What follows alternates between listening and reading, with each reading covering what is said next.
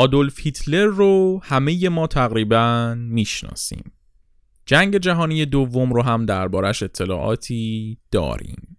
وجود یک ارتباطی بین هیتلر و تاریخ خودکار شاید یه مقدار عجیب غریب به نظر برسه. اما اگر هیتلر نبود شاید برند خودکار بیک به جایی نمی رسید و خودکار به شکل امروزی وجود نداشت. سلام. به قسمت 16 همه چیزکست خوش اومدین. تو این پادکست من ارشیا عطاری برای شما از تاریخ چیزها میگم. چیزایی که زمانی استفاده نمی کردیم امروز استفاده می کنیم و شاید در آینده هم ازشون استفاده بکنیم.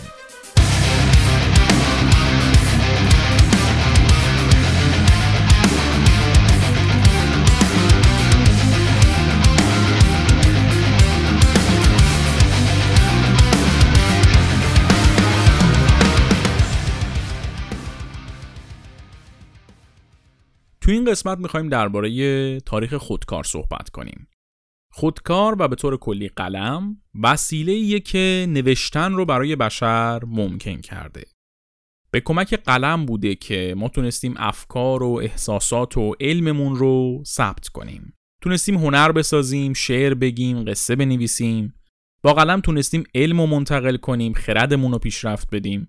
کلا قلم و حالا خودکار یکی از دلایل رشد بشر از لحاظ علمی، فرهنگی و هنریه. خود این خودکار امروز یکی از پرفروشترین محصولات جهانه. همین الان اگه دورو براتون رو نگاه کنید، حداقل یه دونه خودکار می‌بینید. فرقی هم نمی‌کنه سر کار باشید، تو اتوبوس باشید یا اصلا توی یه هواپیما با ارتفاع 35000 پایی از سطح زمین باشید. اما این خودکاری که ما امروز داریم از اول این شکلی نبوده. در واقع خود خودکار عمرش به 80 سالم نمی‌رسه. اما عمر ریشه هاش چندین قرنه. از حدود 26 قرن پیش قلم روز به روز پیشرفت کرده و رشد کرده تا رسیده به دست ما. توی این قسمت می‌خوایم قصه پرفراز و نشیب خودکار و به طور کلی قلم رو واسهتون تعریف کنیم. قبل از اینکه بریم سر داستان من یک تشکر ویژه‌ای بکنم از همه اون شنونده های عزیزی که توی سایت هامی باش از ما حمایت مالی کردند. هر بار که حمایت های شما بهمون می‌رسه کلی انرژی می‌گیریم و انگیزمون برای ادامه بیشتر میشه. اگه شمایی که الان دارید صدای من رو میشنوید هم دوست دارید که اندازه یه قهوه هم که شده از چیزکس حمایت کنید لینک هامی باش رو توی توضیحات اپیزود گذاشتم. از اونجا می‌تونید حامی چیزکس بشید. البته حمایت مالی کاملا اختیاریه و به طور کلی چیزکست قابلتون رو نداره. دیگه مستقیم بریم سر اصل مطلب. پرحرفی رو بذاریم کنار. قسمت 16 همه چیز که است خودکار.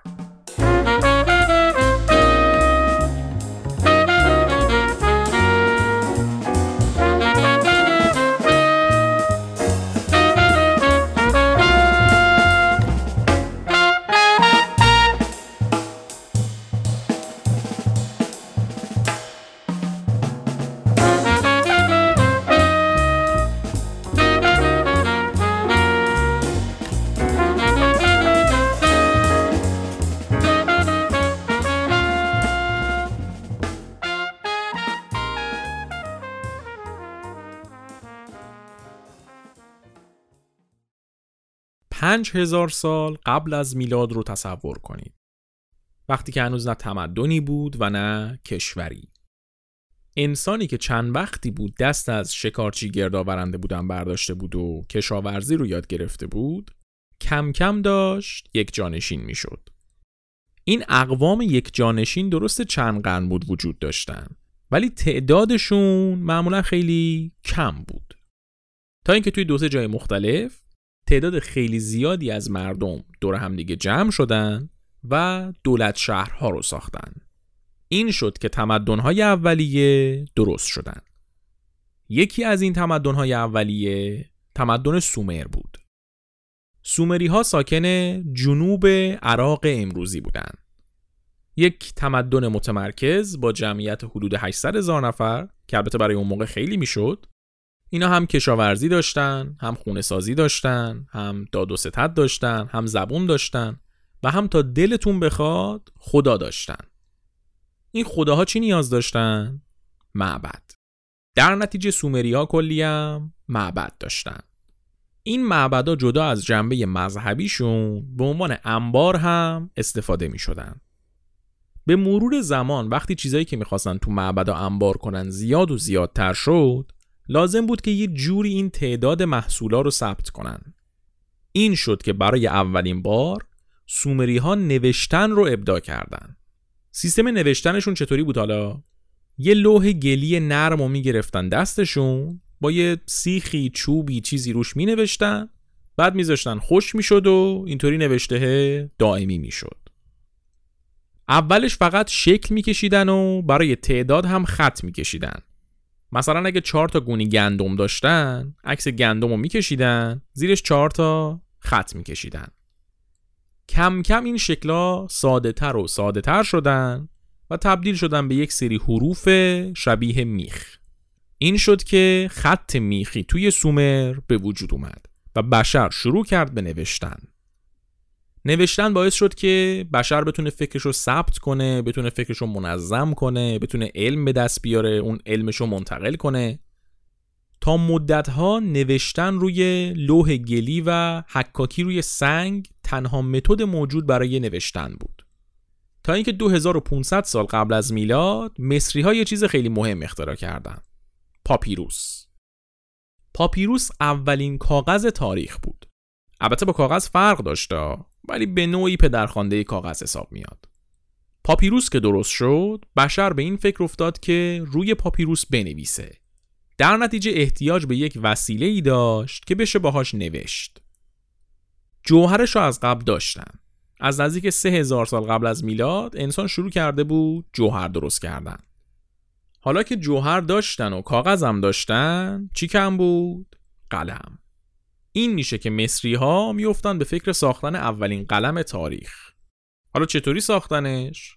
اومدن یه تیکه نی بامبو رو برداشتن و سرش رو اوریب تراشیدن. به همین سادگی. هر وقت می‌خواستن بنویسن اینو می‌زدن تو جوهر بعد جوهر جمع می‌شد تو اون دیواره اون تیکه که اینا بریده بودن. بعدش هم باهاش روی پاپیروس مینوشتن. این شد که اولین قلم تاریخ یعنی قلم نی درست شد.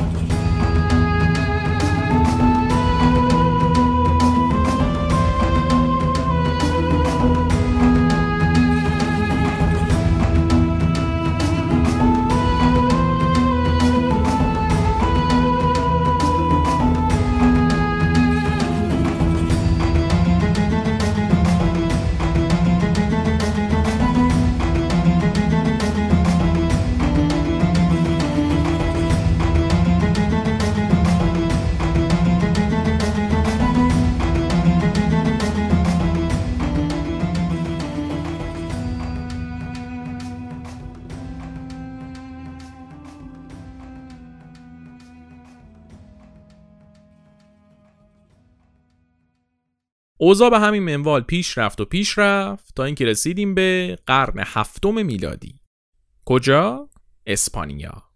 البته اسپانیایی تو اون دوران وجود نداشته. یه سری حکومت های دیگه اونجا بودن ولی توی اسپانیای امروزی میشه. تو اون دوران مردم سالها بود دنبال یک قلم جدید بودن. قلم نی خوب بود کارشون رو را مینداخت اما خب چند تا مشکلم داشت. جنس نی یه طوری بود که یکم زیادی ترد بود. واسه همین بعد از یه مدت استفاده یا میشکست یا سرش کند می‌شد و احتیاج به تیز کردن داشت. تیز کردن و تراشیدن قلم هم نیاز به یک مهارت خاصی داشت و کار هر کسی نبود. واسه همین مردم دنبال یه آلترناتیو بهتر بودن. مردم اسپانیا تو قرن هفتم تونستن اون آلترناتیو خوبه رو پیدا کنن. این قلم جدید همون چیزی بود که تو هر فیلم و عکس و نقاشی قدیمی دست آدمایی که دارن یه چیزی می‌نویسن می‌بینید. پر. اسپانیایی فهمیدن که می‌تونن پر پرنده های مثل قو و بوغلمون و قاز رو بردارن و ازش به عنوان قلم استفاده کنن. البته اینجوری نبود که هر وقت بخوام بنویسم بیان زارت پر از تن حیوان زبون بسته بکنن باش بنویسن ها. پر خالی کاربرد زیادی به عنوان قلم نداشت. برای اینکه بشه ازش به عنوان قلم استفاده کرد باید اول میذاشتنش جلو آفتاب تا کاملا خشک بشه و هیچ چربی توش نمونه. چون اگه چرب می بود جوهر رو خراب می‌کرد. بعد که پرخوش شد سرش که قرار بود باش بنویسن رو میذاشتن تو شن داغ. اینطوری سفت و سخت می‌شد و از اون حالت انعطاف پذیری خودش در میومد البته که اونقدی سفت نمی‌شد که مثل قلم نی شکننده باشه. بعد که سرش صفر می‌شد با یه تیکه چاقوی برش اوری بهش می‌زدن و بعدش هم یه خط عمودی مینداختن وسطش. اینطوری جوهر خوب تو خودش نگه میداشت و می‌شد باهاش نوشت. این شد که پر شد قلم اصلی مردم اسپانیا و چند سالی هم بیشتر طول نکشید تا اکثر کشورهای دنیا شروع کردن به استفاده از پر. پر از چند لحاظ از قلمنه خیلی بهتر بود. هم می‌شد باهاش سریعتر و روونتر نوشت هم دردسر تیز کردن نداشت همین که به شکنندگی قلمنه نبود.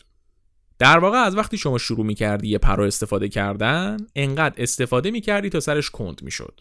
بعد خودت با چاقو بدون هیچ دردسری یه برش اوری بهش می‌زدی و دوباره تیز می‌شد. انقدر این کار رو ادامه می‌دادی تا دیگه تموم می‌شد و می‌رسیدی به پراش. بعد می‌رفتی سراغ یه پر دیگه. همین ویژگی های پر باعث شد که تا چندین قرن پر قلم اصلی دنیا باشه. قلمه تقریبا از رده خارج شد. تبدیل شد به یک وسیله برای نقاشی ها و خطاطی های خاص اونم توی مناطق شرقی دنیا. سرعت و راحتی نوشتن با پر باعث شد فرم نوشتار مردم هم تغییر کنه.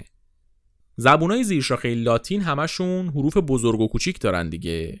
ای بزرگ داریم ای کوچیک داریم بی بزرگ داریم بی کوچیک داریم. تا قبل از استفاده از پر همه چیز با حروف بزرگ نوشته می‌شد. البته که حروف کوچیک هم وجود داشتن ولی استفاده چندانی ازشون نمی‌شد. ولی از اونجایی که پر هم سرعت نوشتن باهاش زیاد بود و هم نرمتر می نوشت حروف کوچیک هم به متنا اضافه شدن و کم کم خط پیوسته هم به وجود اومد در نتیجه به خاطر استفاده راحت پر بود که حروف کوچیک توی نوشتار این زبونا جا افتادن. پر تا قرن 19 پرکاربردترین قلم دنیا بود. یعنی به مدت دوازده قرن. خیلی ها تو این دوازده قرن قرون وسطا بوده، رونسانس بوده، عصر روشنگری بوده، انقلاب صنعتی بوده، شروع دوران مدرن بوده تمام آثار ادبی و علمی، قوانین و نامه های سیاسی، اصلا تمام تفکرات بشر با پر بوده که خلق و ثبت می شده. نیوتون با پر بود که قوانین فیزیک مکانیکو نوشت. فردوسی با پر شاهنامه نوشت. شکسپیر با پر رومئو و جولیت نوشت. پادشاه بریتانیا با پر حکم استقلال آمریکا رو امضا کرد. در نتیجه برخلاف این تصور کلی که فکر می‌کنیم نوشتن با پر مال عهد دقیانوسه تا همین 200 سال پیش اکثر دنیا با پر می نوشتن. حالا چی شد که تو قرن 19 هم مردم پرا گذاشتن کنار؟ عرض می‌کنم خدمتتون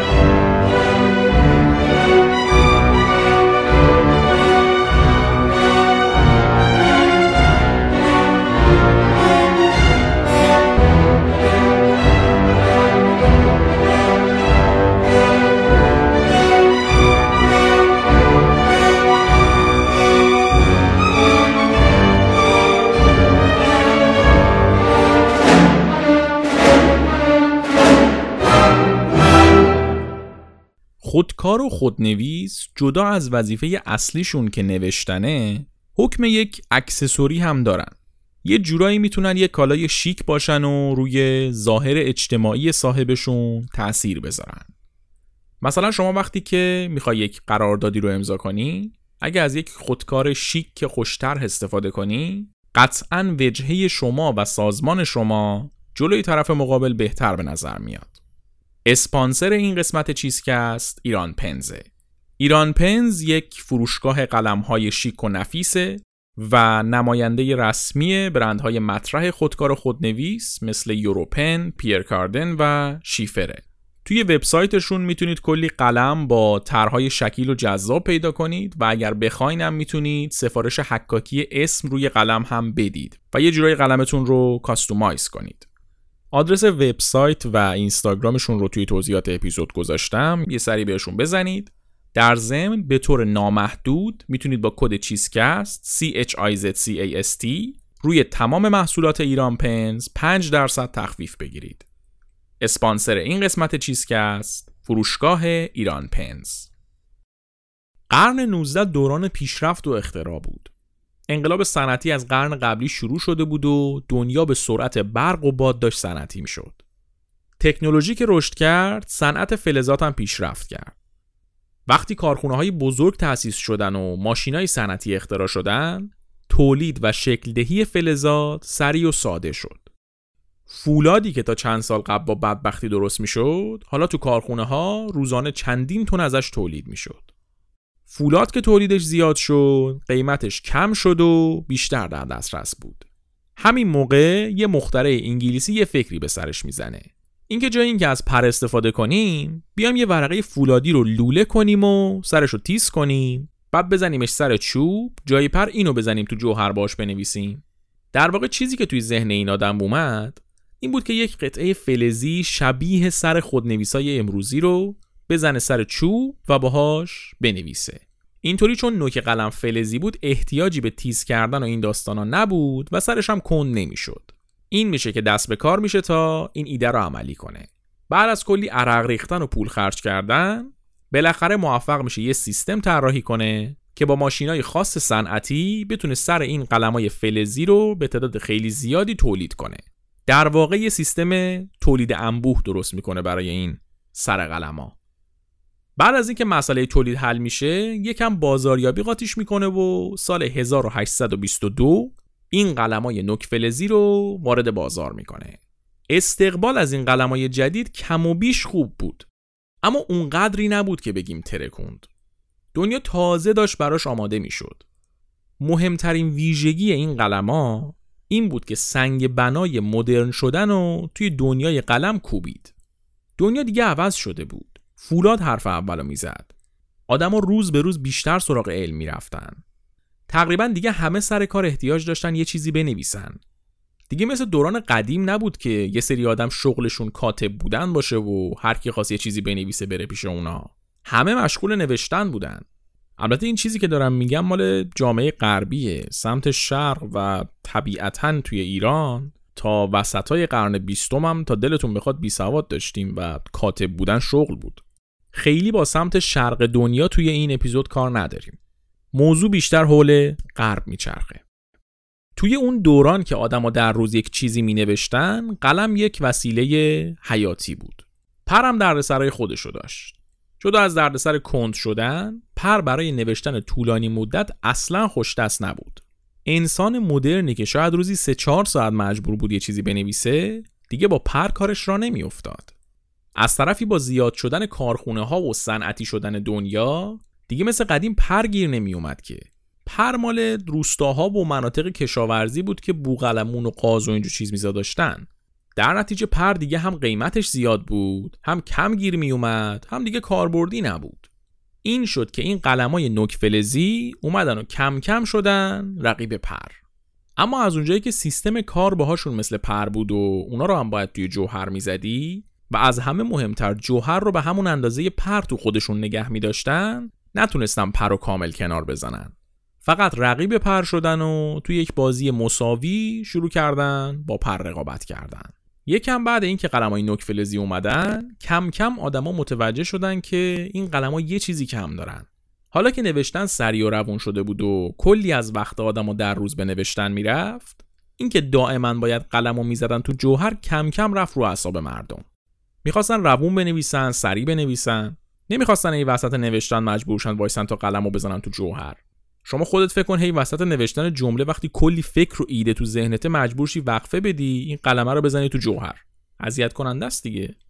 بعدش هم که قلمو می‌زنی تو جوهر تا قلم برسه به کاغذ ممکنه جوهرش چکه کنه و گم بزنه به زندگیت بره. خلاصه کم کم نیاز به یک قلمی که احتیاجی به جوهر جدا نداشته باشه به وجود اومد. یکی از همین مردمی که به شدت همچین قلمی لازم داشت یک مخترع رومانیایی به اسم پتراچ پونارو بود. این آقا اومد و یک قلمی طراحی کرد که توش یک فضای خالی داشت و جوهر توی این فضای خالی ریخته می‌شد. در نتیجه دیگه احتیاجی به زدن قلم تو جوهر نبود. قلم خودش جوهر داشت. توشو پر می‌کردی و شروع می‌کردی نوشتن. ترش آشناست دیگه. نوک فلزی بدنه تو خالی جوهری که توی قلم ریخته میشه. چیزی که این آقا اختراع کرد نمونه اولین خودنویس تاریخ بود. اما اگه این آدم انقدر مهم بوده پس چرا اصلا ما امروز اسمشو نشنیدیم؟ چرا هیچ برند خودنویسی به اسمش نیست؟ اینجا باید طبق معمول اشاره کنیم که همیشه اولینا بهترینا نیستن. درسته که پونارو اولین خودنویس تاریخ رو اختراع کرد. ولی خودنویسی که اون ساخته بود کلی ایراد داشت که باعث شد اصلا نتونه تجاری بشه. مهمترین ایرادش هم این بود که فقط وابسته به جاذبه زمین بود. هیچ مکانیزمی برای هل دادن جوهر به بیرون و یا کنترل خروج جوهر نداشت. همین باعث می‌شد خیلی وقتا یا اصلا جوهر از نوک قلم پایین نیاد یا یهو کلی جوهر بریزه بیرون و همه جا رو به گم بکشه. واسه همین اولین خودنویس تاریخ یه شکست به تمام معنا بود. بعد از اون آدمای زیادی سعی کردن یه خودنویس با اون سیستم درست کنن و کلی نمونه مختلف درست شد. اما هیچ کدومشون درست کار نمی‌کرد. تا اینکه یه گنگکاری بزرگ همه چی رو تغییر داد.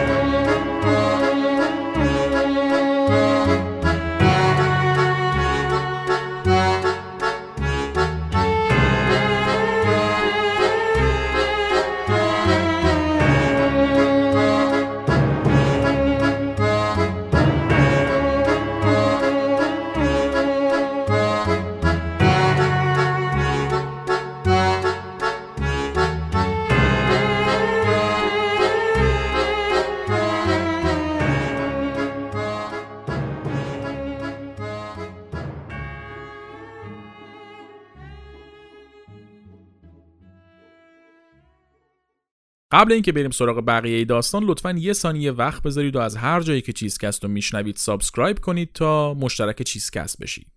شنیدن چیزکست همیشه رایگان بوده و رایگان باقی میمونه. اما اگر دوست داشته باشید شما هم می‌تونید با حمایت مالی از ما توی سایت هامی باش به ما توی تولید چیزکست کمک کنید. ما هیچ توقعی از شما برای حمایت نداریم و حمایت از چیزکست کاملا اختیاریه. ولی اگر تصمیم بگیرین که ازمون حمایت مالی کنید خب کلی خوشحالمون می‌کنید و بهمون برای ادامه دادن انگیزه می‌دید. بریم سراغ ادامه داستان خودکار. چند سال بعد از اختراع اون خودنویس اولیه تو دورانی که مردم با خودنویسا و قلم فلزی مشکل داشتن و دنبال یک خودنویس درست حسابی بودن یک کارگزار بیمه به اسم لوئیس واترمن زندگی می‌کرد. این آقای واترمن یه روز که یک قرارداد خیلی مهمی رو داشت با یکی از همون خودنویسای اولیه امضا کرد خودنویس کلی جوهر پس داد و کل قرارداد رو به گنگ کشید. این اتفاق نه تنها باعث شد اون معامله به هم بخوره بلکه واترمن هم به خاطر خراب کردن معامله به اون مهمی از کارش اخراج شد. واترمن هم که دیگه له شده بود تصمیم گرفت که تهدید رو به فرصت تبدیل کنه. این شد که نشست به طراحی کردن یه خودنویس جدید که مشکلات بقیه خودنویسا رو نداشته باشه. باحال بودن این مردم قرن 19 یارو تا دیروز کارگزار بیمه بود یهو تصمیم می‌گیره مکانیزم خودنویس طراحی کنه و جالبی قضیه اینجاست که به چه خوبی هم طراحی می‌کنه. واترمن میاد و یک سیستم سکاناله برای خودنویس طراحی می‌کنه که جای جاذبه بر اساس موینگی کار می‌کرده. موینگی یک پدیده فیزیکیه که ربط زیادی به بحث ما نداره توضیحش. فقط همینقدر بگم که به خاطر موینگی و طراحی سکاناله خودنویس واترمن هم مقدار جوهر خروجی تا حد زیادی کنترل می‌شد. همین که جوهر به سمت نوک خودنویس جاری می‌شد. در نتیجه جوهر از سر خودنویس بدون کم و زیاد بیرون می اومده و کسیفکاری هم نداشته. خودنویس واترمن میتره کنه هم روون بود هم استفادهش راحت بود و هم کسیف کاری نداشت. این میشه که بشر از اون سردرگمی بین پر و قلم فلزی و این چیزا در میاد و همه میرن سمت استفاده از خودنویس واترمن. اوضاع به همین منوال پیش میره و خودنویس میشه وسیله اصلی نوشتن. تا اینکه می‌رسیم به یک سال قبل از شروع جنگ جهانی دوم. اینجای داستان باید با شخصیت مهم آشنا بشیم. آقای لازلو بیرو. لازلو یک روزنامهنگار مجارستانی بود که توی دهه سی میلادی مشغول کار روزنامهنگاری خودش بود. دهه سی که میگم منظورم همون 1930 تا 1939 این آقای لازلو بیرو که روزنامه نگار بود مطالب و گزارشاشو مثل همه آدمای اون زمان با خودنویس مینوشت. اما کلا خودنویس رو اعصابش بود. مهمترین مشکلش با خودنویس این بود که موقع نوشتن جوهر خودنویس دیر خشک می‌شد. و فقط کافی بود موقع نوشتن دستش بخوره به نوشته ها و همه جوهر پخش بشه رو کاغذ. نشتی جوهر خودنویس و دردسر پر کردن و اینا هم که سر جاش بود. در نتیجه بعد از یه مدت به ذهنش رسید که خودنویسی درست کنه که این کسیفکاری ها رو نداشته باشه و جوهرش زود خوش شه. یه روز توی چاپخونه دفتر روزنامه ای که توش کار می‌کرد چشمش خورد به دستگاه چاپی که داشت روزنامه ها رو چاپ می‌کرد. دید یه روزنامه که از دستگاه در میاد روزنامه بعدی دو سه ثانیه بعدش چاپ میشه میاد روش ولی با برخورد این دوتا روزنامه با همدیگه جوهر اون روزنامه زیریه پخش نمیشه پس نتیجه گرفت که اون جوهری که تو دستگاه چاپ استفاده می شده خیلی سریعتر از جوهر خودنویس خوش میشه. این شد که تصمیم گرفت جوهر دستگاه چاپ رو بریزه تو خودنویسش تا این مشکل دیر خوش شدن جوهر حل بشه. اما وقتی این کارو کرد دید جوهر از سر خودنویس بیرون نمیاد. دلیلش چی بود؟ جوهر دستگاه چاپ خیلی خیلی قلیستر و سفتر از جوهر خودنویس بود. به همین دلیل به همین راحتی ها رو به پایین جاری نمی‌شد. این شد که لازلو تصمیم گرفت یه قلم جدید طراحی کنه که مناسب جوهر قلیزی باشه که زود خشک میشه. شروع کرد به طراحی این قلم جدید. از طرفی تو ذهنش هم بود که بیان یه جوهر مخصوص این قلمه درست کنن و مستقیم از جوهر دستگاه چاپ استفاده نکنن. برای همین از برادرش که شیمیدان بود خواست کمکش کنه و روی جوهر این قلم جدید کار کنه. یه جوهری که زود خوشه و قلیز باشه. این دوتا برادر شروع کردن به کار و بالاخره بعد از هفت سال یه محصول انقلابی درست کردن. جوهرش تقریبا مثل جوهر دستگاه چاپ بود ولی قلم شبیه هیچ چیز دیگه ای نبود. توش مثل خودنویس مخزن جوهر داشت و جوهر قلیزی که برادر لازلو ساخته بود و توش ریخته بودن. جوهرش انقدر قلیز بود که اگه قلم و سر و ته کردی از جاش تکون نمی‌خورد. خب پس وقتی جوهر انقدر قلیزه چجوری از نوک قلم میاد بیرون؟ اصل ماجرا توی نوک قلم اتفاق می افتاد. لازلو به جای اینکه مثل خودنویس یه نوک عادی طراحی کنه که جوهر ازش جاری بشه یه نوک جدید ساخته بود که به جاری شدن جوهر وابسته نبود. چجوری بود سیستمش؟ نوک این قلم یک گوی خیلی خیلی ریزی وجود داشت. این گوی سر جاش می‌تونست به هر طرف قلط بخوره. بالای این گوی مخزن جوهر بود و ته مخزن جوهر مستقیم با گوی در تماس بود.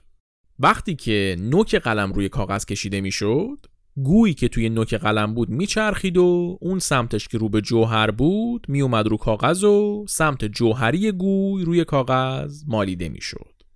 در واقع جوهر روی کاغذ جاری نمی‌شد. اون گوی جوهر رو از مخزن به کاغذ منتقل می‌کرد. در نتیجه قلم لازلو می‌تونست از یک جوهر خیلی غلیظ استفاده کنه که هم زود خشک میشه هم نشتی نداره. حتی اگه قلم و سر و ته بکنیم جوهرش از جاش تکون نمی‌خوره.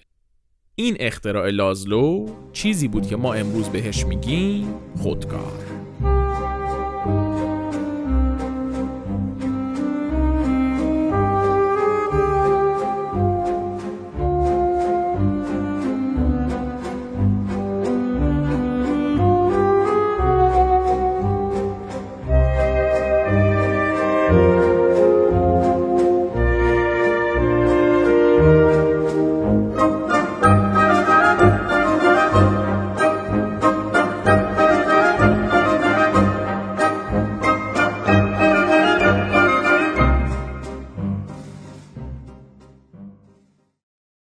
لازلو یه اختراع خیلی مهم کرده بود. شاید یکی از مهمترین اختراعات قرن بیستم بود خودکار. ولی از شانس بدش در زمان نامناسب در جای نامناسب بود. چرا؟ سال 1938 که لازلو طرح خودکار رو نهایی کرد، توی آلمان خبرهای عجیب غریبی بود. هیتلر چند سالی بود که شده بود صدر اعظم آلمان و هر چی تو چند داشت رو کرده بود. از اون طرف هم یه سری اتفاقات مثل جنگ داخلی اسپانیا و حمله ایتالیا به اتیوپی باعث شده بود کم کم بوی یه جنگ بزرگ به مشام برسه. این شد که تا لازلو بیاد به خودش بیاد و بخواد خودکار رو عرضه کنه این فضای ملتهب جهانی منفجر شد و هیتلر به لهستان حمله کرد و جنگ جهانی دوم رسما شروع شد. حالا جنگ جهانی دوم چه ربطی به خودکار داره؟ راستش به خودکار خیلی ربطی نداره. ولی به لازلو ربط داره لازلو یک یهودی مجارستانی بود شروع جنگ جهانی دوم برای کسی مثل لازلو یه تهدید خیلی بزرگ بود. حزب نازی آلمان عزمش رو جزم کرده بود که با یه نسلکشی بزرگ تمام یهودیا رو از روی زمین برداره. به همین دلیل تمام کشورهایی که آلمان بعد جنگ تصرف می‌کرد یا قبل از جنگ متحد آلمان شده بودند باید مردم یهودی خودشون رو تحویل آلمان نازی می‌دادن. حتی بعدا برای شناسایی یهودیا بهشون گفته می‌شد باید یه ستاره به لباسشون بدوزن تا دستگیریشون ساده تر بشه. مجارستان هم اون دوران متحد هیتلر بود. از سال 1938 یعنی یک سال قبل از شروع جنگ مجارستان قوانین ضد یهودی خودش مثل محدودیت بکارگیری یهودیا و ازدواج با یهودیا رو تصویب کرد. لازلو توی این وضعیت تازه طرح خودکار رو حاضر کرده بود. توی این وانفسا فروش خودکار که سهله. زنده موندنش هم یه چالش بود. این شد که فعلا خودکار رو بیخیال شد و تصمیم گرفت یه فکری برای نجات جونش بکنه. همین میشه که بارو بندیلش رو میبنده و میره پاریس. توی پاریس به شکل خیلی اتفاقی رئیس جمهور اون دوران آرژانتین رو می‌بینه. بعد از یکم صحبت راجع به مسائل مختلف لازلو درباره طرح خودکارش حرف می‌زنه و رئیس جمهور آرژانتین کلی از این طرح خوشش میاد. همین میشه که به لازلو پیشنهاد میده که باهاش بیاد آرژانتین و اونجا روی عملی کردن طرحش کار کنه. لازلو هم که در به در دنبال فرار از دست نازیا بود می‌بینه این بهترین فرصته. آرژانتین هم درگیر جنگ نبود هم اونور دنیا بود و از محلکه جنگ جهانی دوم به دور بود. البته هنوز جنگ شروع نشده بود ولی خب می‌شد یه حدسایی زد. این میشه که تصمیم می‌گیره مهاجرت کنه آرژانتین. و چه شانس بزرگی هم آورد که این کارو کرد. چون نزدیک دو سال بعد آلمان نازی فرانسه را اشغال کرد و تمام یهودیای فرانسه رو برد اردوگاه کار اجباری. در واقع خودکار یه جورایی جون لازلو و خانواده‌اش رو نجات داد. خلاصه لازلو میره آرژانتین و اونجا شروع می‌کنه طرح خودکار رو بهتر و بهتر کردن. در نهایت طرح نهایی خودکار رو توی آرژانتین ثبت می‌کنه. توی آرژانتین لازلو یه کمپانی تأسیس می‌کنه و شروع می‌کنه به تولید خودکار. اسم این کمپانی رو هم می‌ذاره بیرو یعنی فامیلی خودش. این برند خودکار بیرو یه موفقیت مهم به دست میاره. سال 1943 نیروی هوایی بریتانیا سی هزار خودکار بیرو رو سفارش میده. دورانی که خودنویس داره حرف اولو می‌زنه کسی اصلا خودکار استفاده نمی‌کنه. دلیلش چی بوده؟ دولت بریتانیا متوجه شده بوده که خلبانا توی ارتفاع زیاد به خاطر فشار هوا از خودنویس نمی‌تونستن استفاده کنن واسه علامت زدن نقشه. از اون طرف هم که دولت آوازه خودکار بیرو رو شنیده بوده. در نتیجه دولت بریتانیا نماینده میفرسته آرژانتین و برای نیرو هوایی بریتانیا سفارش خودکار میده. اما غیر از این یه مورد خودکار بیرو موفقیت بزرگی نداشت. در کل به خاطر وضعیت جنگی و ضعف لازلو توی تبلیغات خودکار بیرو کلا نتونست خیلی محبوب بشه. این شد که برند بیرو بعد از یه مدت کم کم رفت سمت ورشکستگی. لازلو هم که دید اوضاع داره خراب میشه تصمیم گرفت حق امتیاز خودکارش رو بفروشه. مشتری های مختلفی براش پیدا شدن. آخرش حق امتیاز اروپا رو داد به یه نفر حق امتیاز آمریکا رو داد به یه نفر دیگه. اون آمریکایی رو خیلی کاریش نداریم. اما اروپایی مهمه. کسی که حق امتیاز خودکار رو توی اروپا خرید یه مرد فرانسوی بود به اسم بارون مارسل بیک.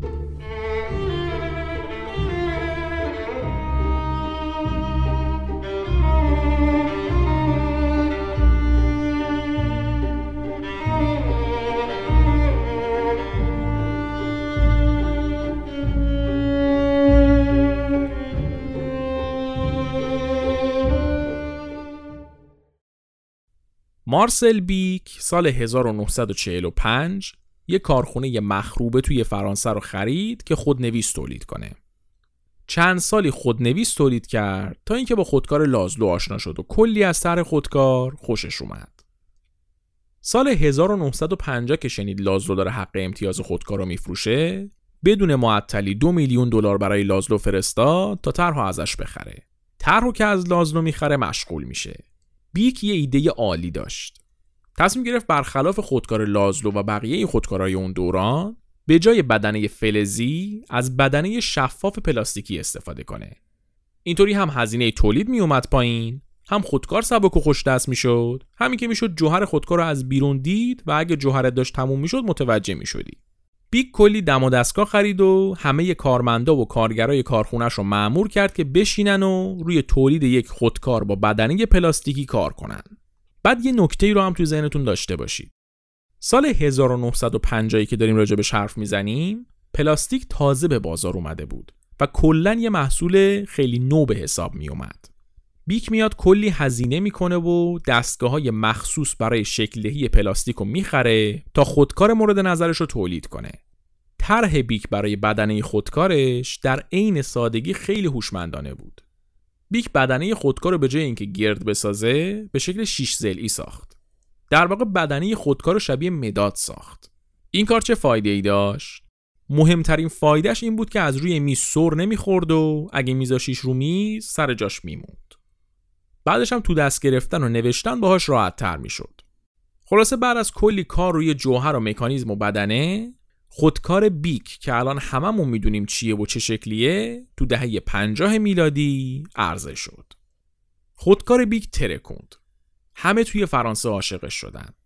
هم خوشدست بود، هم روون بود، هم دردسرای خودنویس نداشت. اما مهمترین ویژگی خودکار بیک قیمتش بود. تو اون دوران خودکارایی که لازلو میفروخت چون فلزی بودن هزینه تولید خیلی زیادی داشتن و به همین دلیل قیمتشون هم گرون بود. قیمت هر خودکار لازلو 5 دلار بود که می‌شد حدوداً 100 دلار الان.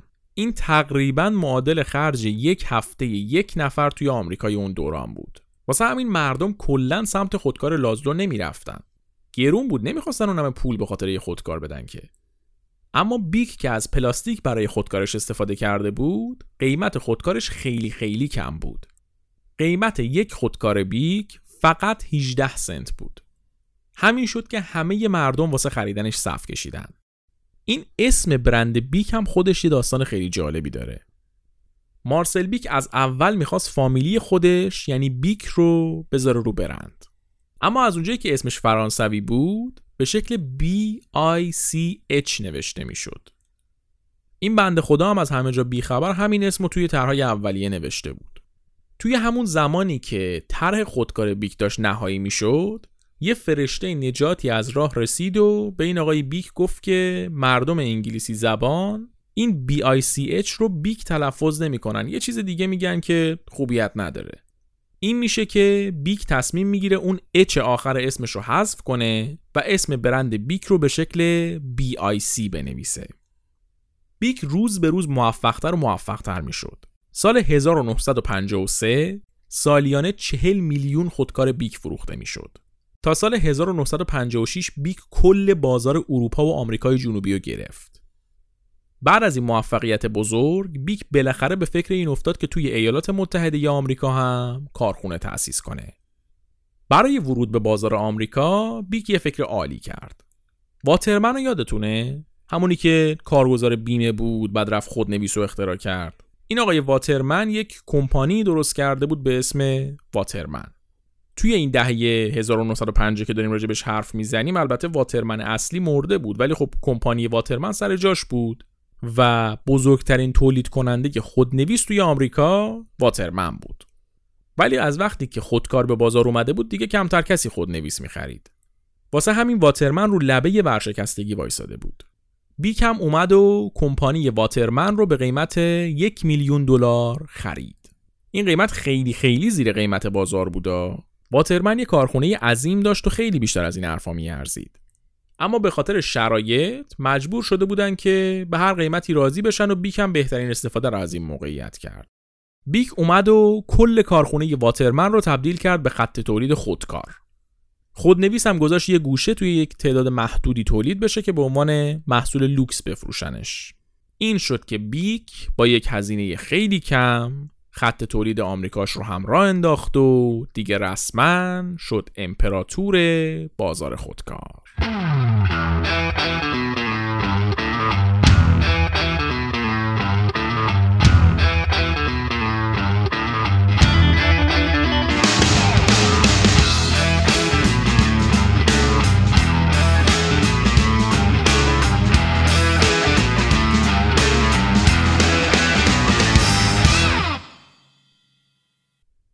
اواخر دهه 60 دیگه بیک توی هر کشوری که مردمش می‌دونستن نوشتن چیه بازار رو تو دستش داشت.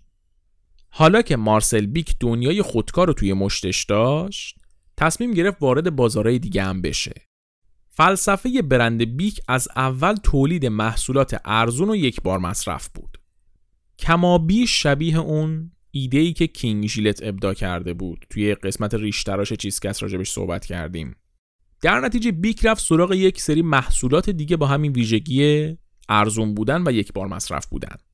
فندک یه بار مصرف و تیغ ریشتراش یه بار مصرف دوتا محصول اصلی بودن که بیک رفت سراغشون. سراغ یه سری محصول دیگه مثل عطر و اینا هم رفت ولی خب به شدت توشون شکست خورد.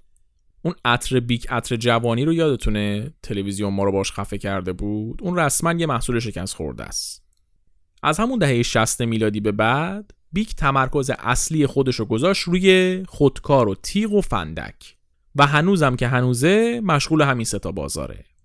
بعد از بیک کلی شرکت و کارخونه دیگه هم شروع کردن به تولید خودکار و دیگه رسما هر چی می‌خواستی بنویسی با خودکار مینوشتی.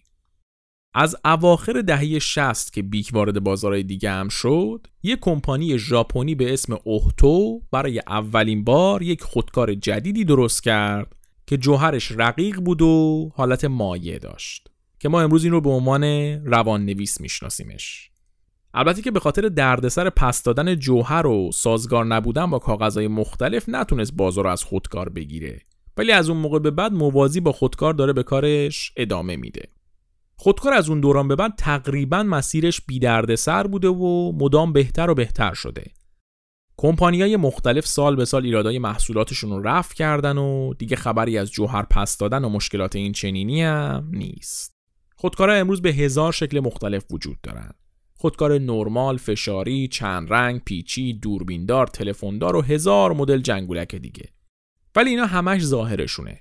داخلشون همچنان همون مکانیزم گویی رو دارن که لازلو بیرو اختراع کرده بود. خودکار نوشتن رو برای بشر خیلی راحت کرد. شاید بشه گفت پیشرفت تکنولوژی و علم و ادبیات تا حد خیلی زیادی مدیون خودکاره. خودکاری که نوشتن رو برای بشر از آب خوردن هم آسونتر کرد و باعث شد هر کس هر جایی که هست بتونه فکرش رو روی کاغذ بیاره. البته الان دیگه با وجود کامپیوترهای شخصی و تبلت هایی که قلم دارن مصرف خودکار خیلی خیلی کم شده ولی خب هر چقدرم که علم پیشرفت کنه و دستگاه های جدید بیاد این حقیقت رو تغییر نمیده که داشتن یه تیکه کاغذ و یه دونه خودکار ساده ترین و ارزون ترین راه برای انتقال دانش و خرد بشره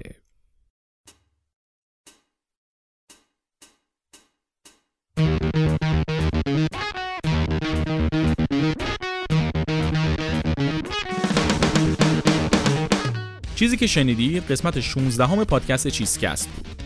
چیزکست هر سه هفته یک بار روزهای دوشنبه از همه اپلیکیشن های پادگیر منتشر میشه. واسه شنیدن چیزکست می‌تونید از اپلیکیشن های پادگیر مثل Apple Podcasts، Castbox و Spotify استفاده کنید. علاوه بر این تمام اپیزودهای چیزکست با یک اپیزود تأخیر روی کانال تلگرام چیزکست هم منتشر میشن. مهمترین حمایت شما از چیزکست معرفی چیزکست به دیگرانه. اما اگه دلتون بخواد می‌تونین از چیزکست حمایت مالی هم بکنید برای حمایت مالی می‌تونین از وبسایت هامی باش استفاده کنید که لینکش رو توی توضیحات اپیزود گذاشتم. واسه پیدا کردن چیزکست تو اپلیکیشن های پادگیر و شبکه های اجتماعی فقط کافیه که اسم چیزکست رو به فارسی یا انگلیسی search بکنید. یادتون نره که حتما در مورد اپیزودا نظر بدید. برای نظر دادن می‌تونید از بخش کامنت های اپلیکیشن های پادگیر یا شبکه های اجتماعی استفاده کنید یا اینکه از هشتگ چیزکست روی توییتر استفاده کنید. برای ارتباط مستقیم با ما هم می‌تونید به ایمیل چیزکست ایمیل بزنید. ممنون از اینکه تا الان شنونده چیزکست بودین. تا قصه یه چیز دیگه خداحافظ.